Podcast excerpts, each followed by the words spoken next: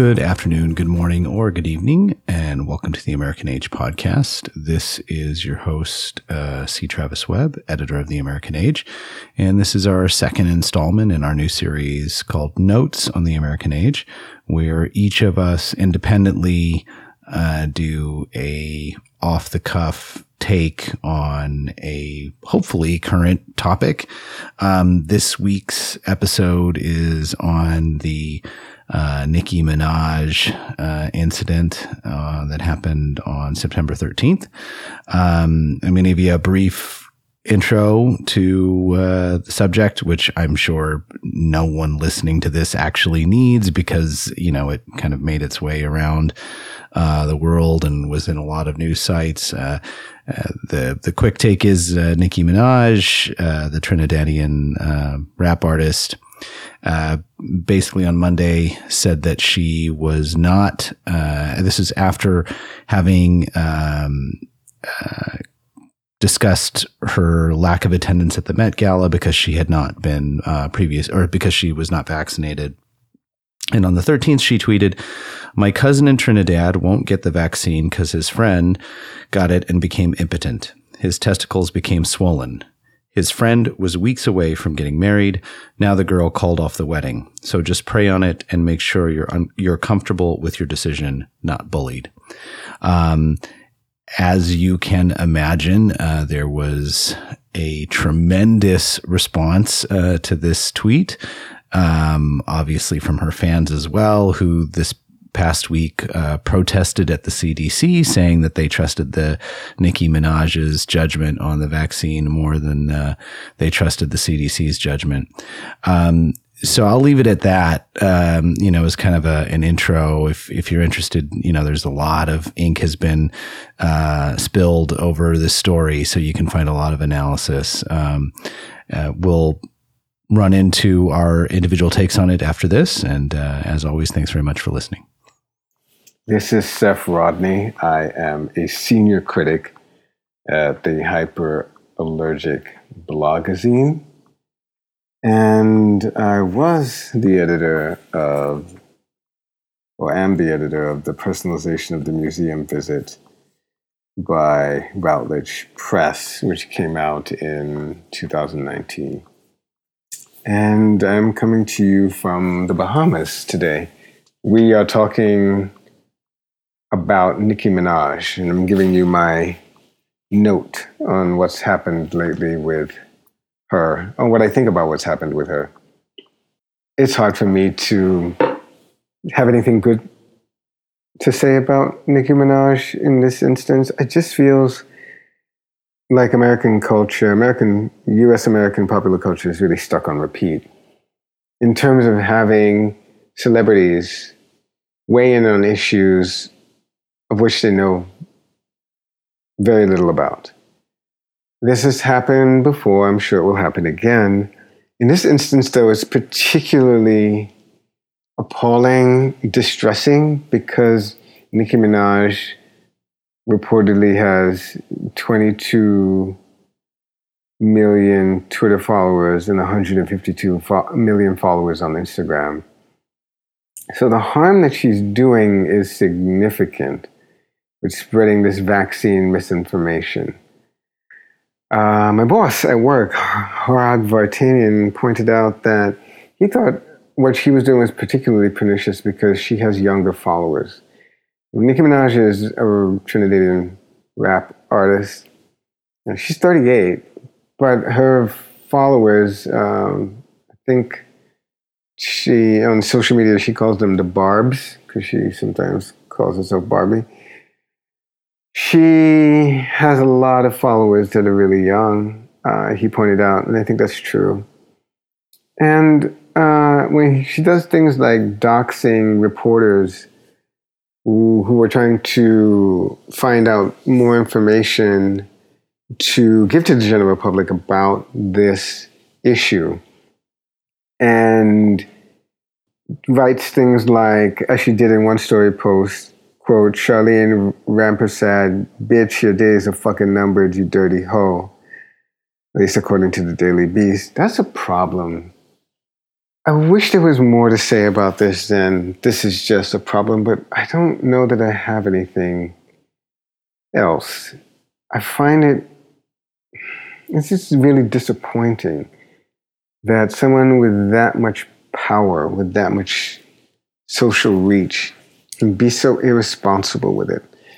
And I want to say, you know, we talked about this, we have talked about this on the American Age before, that there's something deeply adolescent about our culture. We love the power, we love the ability to have the kind of reach that Nicki Minaj has with millions of people. But we don't know how to wield that power well. We don't know how to wield it responsibly. We end up saying really silly things that are just unhelpful. And I wish we would grow up. I do. I wish Nicki Minaj would grow up. I wish she'd stop spreading rumors. I wish she'd realize that regardless of her personal concerns about taking the COVID 19 vaccine, she really does have the ear of millions of people. And what she says matters to them. I wish that she and people like her, i.e., celebrities, had a better sense of just how destructive they can be in their complete ignorance. Oh, I hate this story. And I would be glad never to have anything to do with Nicki Minaj ever again. I would like, in fact, never to hear her name again. And that's me signing off. So this week, for notes on the American age, we're talking about Nicki Minaj, as you all know from listening to the intro. You know, obviously, this story got a lot of discussion on social media and in mainstream legacy media outlets. So, you know, I thought a little bit about what, you know, could an alternative take look like or what what could I add to the conversation? You know, obviously people have talked about that there's no evidence that the vaccine uh, causes things like impotence or infertility, as Fauci described it uh, even though that wasn't actually the accusation. They're not the same thing, but that's fine. You know, the White House reached out and wanted to collect, you know, this is uh, correct the the record and all this, you know, sort of vaccine misinformation. Um, you know, and so yes, there is that. I mean, this anecdotal account of Nicki Minaj's uh, friend of a her cousin's friend or something like that. You know, clearly should not be taken as a scientific data point, but that doesn't mean that it's not an interesting addition to the conversation. So I'd like to situate Minaj's comments in the context of oral culture, uh, which, you know, it might seem uh, ill fitting to describe Twitter or Facebook or social media as oral culture, but I think it is much closer to oral culture than written culture. In fact, I think that's kind of what gets us into uh, a mess around these issues. So there's a concept in in uh, digital studies and the social sciences called secondary orality, which is that basically, you know, social media is much closer to speech, but because it's written, we give it the weight of you know something that's written down, which for most of our culture meant something that had you know a, a great deal of of weight uh, and you know was generally considered more serious, even if it shouldn't have been considered that. So I think it's fair uh, to talk about what Minaj said in the context of oral culture. Um, oral cultures, you know, for many progressives and liberals, I mean, this was kind of one of the hallmarks of historiography of the last, like, kind of 40 years, starting in the late 20th century.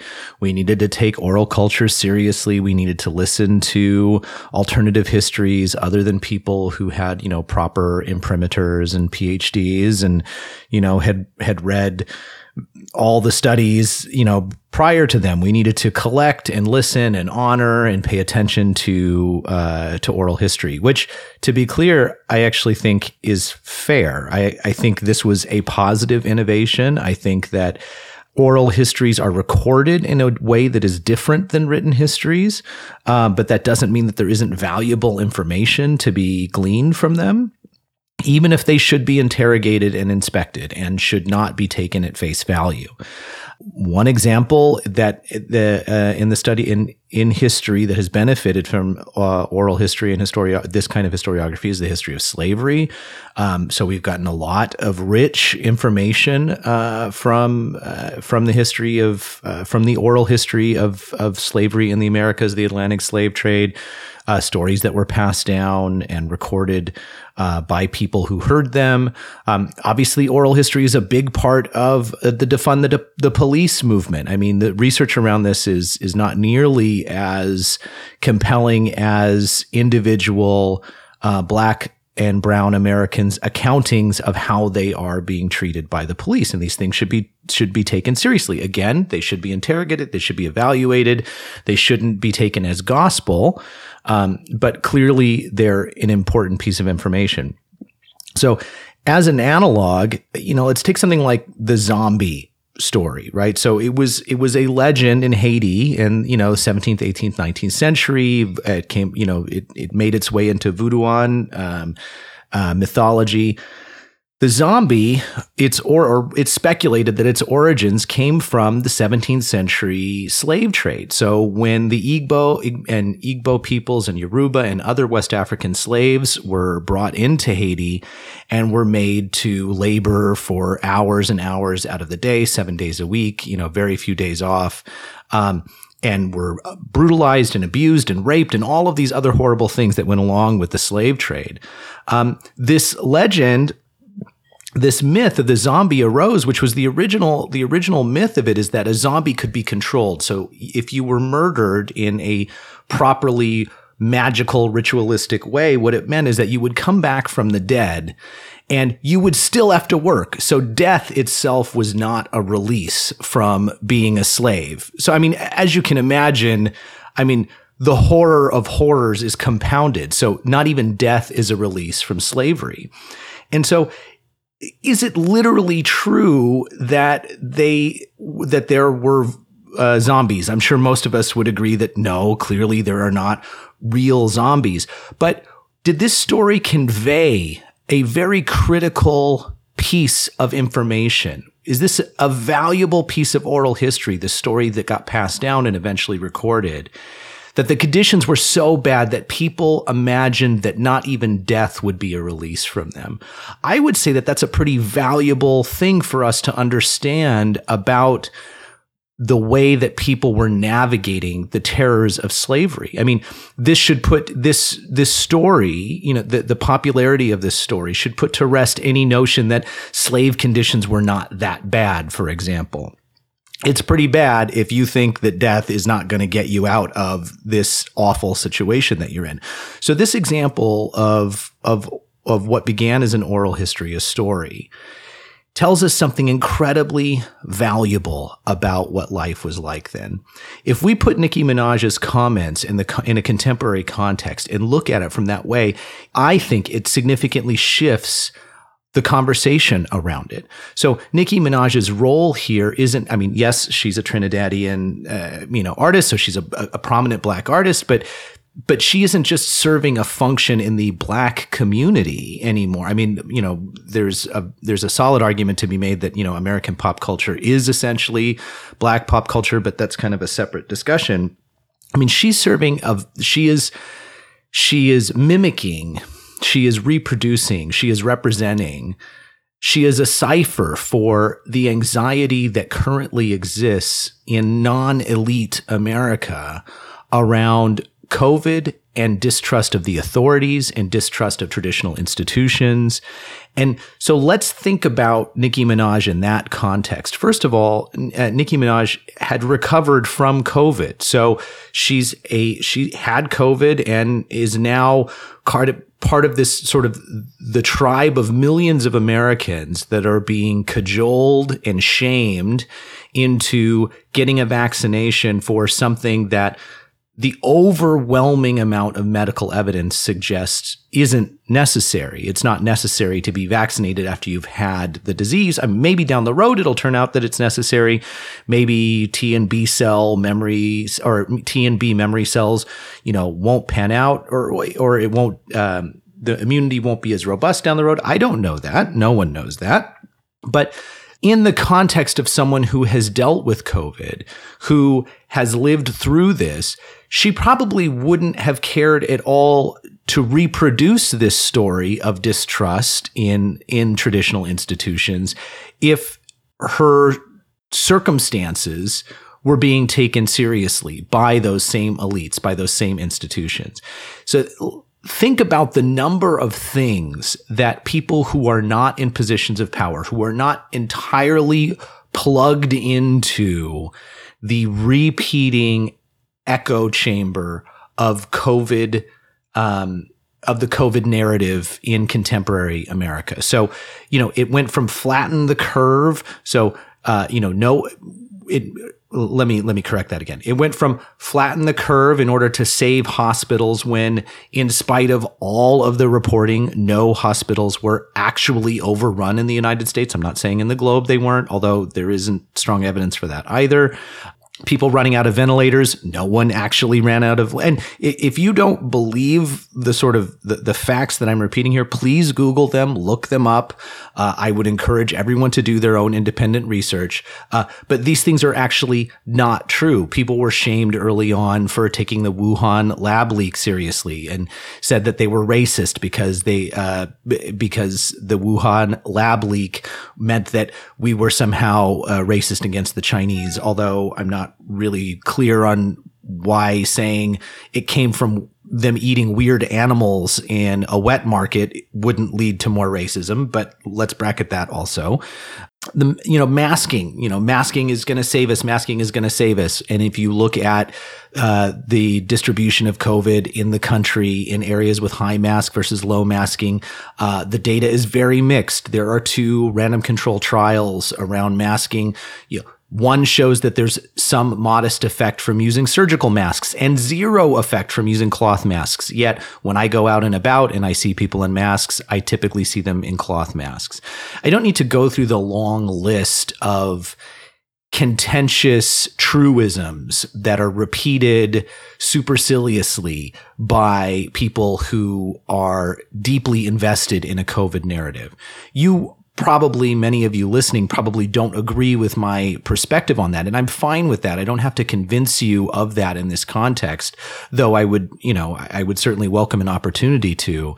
Uh, it's that the number of contested items, the number of ways that people have been shamed, the meanness that is permeating the culture around COVID, the fault lines that have emerged around this.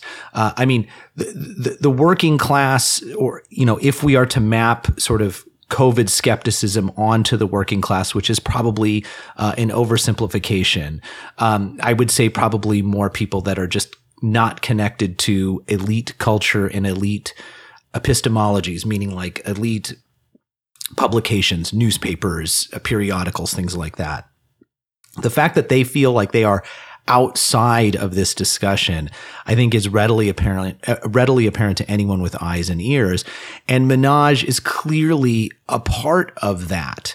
And the reaction of people to what she said on either side is, is just representative of how fractured and fraught and complicated that our cultural response to the pandemic has become. And Minaj is an interesting window into the depth of that skepticism. No, of course, I don't think I've never, I haven't read anything that would seem to suggest that this is a uh, a common side effect to taking the vaccine, swollen testicles, etc. And of course, any number of examples, any number of these stories around vaccine side effect and microchips and all this kind of stuff. Of course, this is not like factually real, just like zombies weren't factually correct, but yet they told us something very relevant and very important about the people who are being affected by these policies um, and the effect of our collective elite disdain of people who do not fit into our version of proper behavior. Uh, so anyway, that's my Uh, that's my note uh, on Nicki Minaj's tweet for this week. Uh, as always, uh, I very much appreciate that uh, you're listening. I don't actually know where I'll fall in the order when this gets edited in, so thanks for uh, listening to the American Age, and you'll catch up with us next week if you do when we have our hour long discussion. Thanks very much. Hi, this is Steven G. Fullwood, and here's my take on Nicki Minaj's tweet that went around the world. Dear Nicki, my darling Nicki, I feel for you. I do. I want to reach out and give you a nice hug and offer you some advice. Probably unnecessary because in the last, I don't know, 48 hours or three days or more, you've been getting a response to your vaccine comment, which is, I think, misconstrued as anti vaccine. Unfortunately, first, we just didn't need to know what you thought about the uh, COVID 19 or the vaccine. We didn't really need to know. You deserve a space that's not social media to work this stuff out, even though it can be productive at times. But everybody doesn't need to know what you think. And I sympathize with you because I will never ever be as famous as you.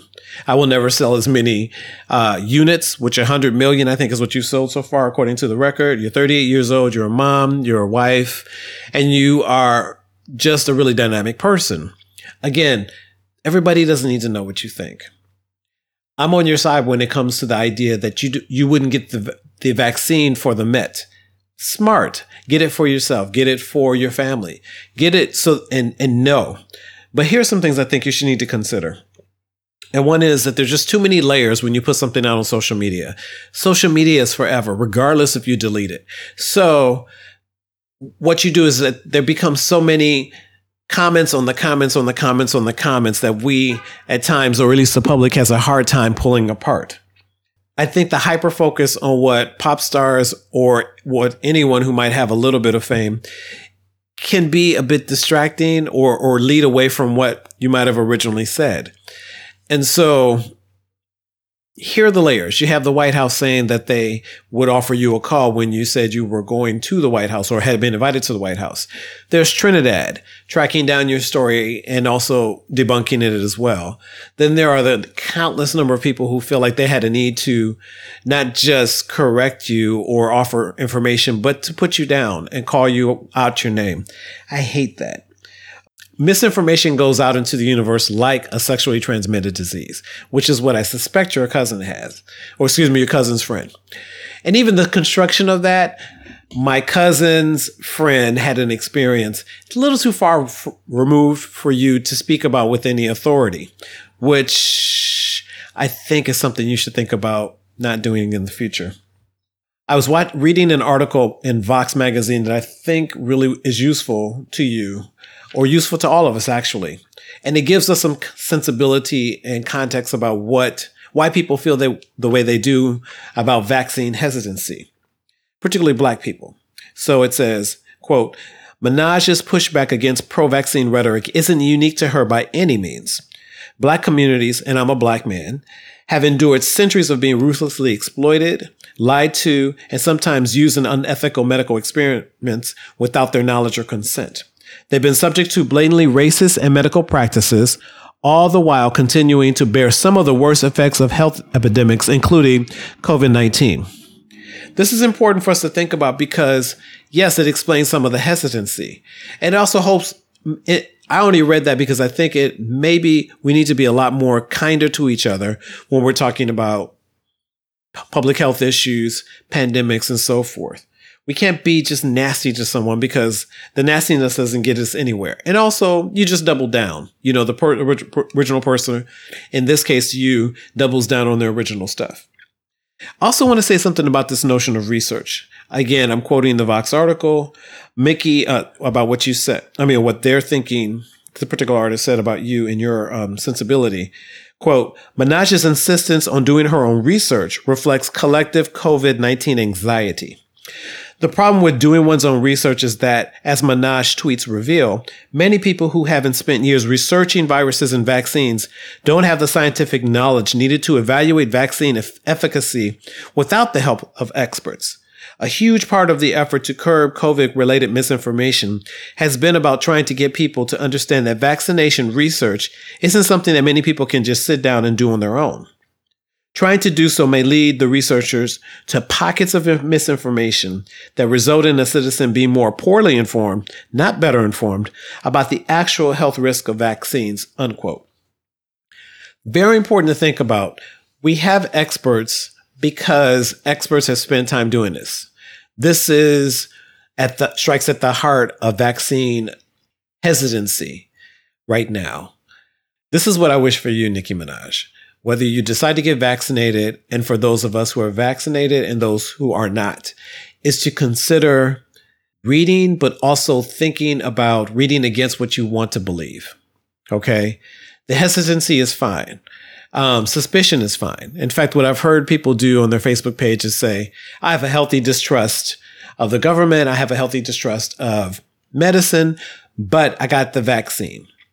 And between those two points is a world of information about thinking through what's important to you and also considering, well, if you decide not to get the vaccine, then be prepared to deal with this. If you decide to get the vaccine, be prepared to do this.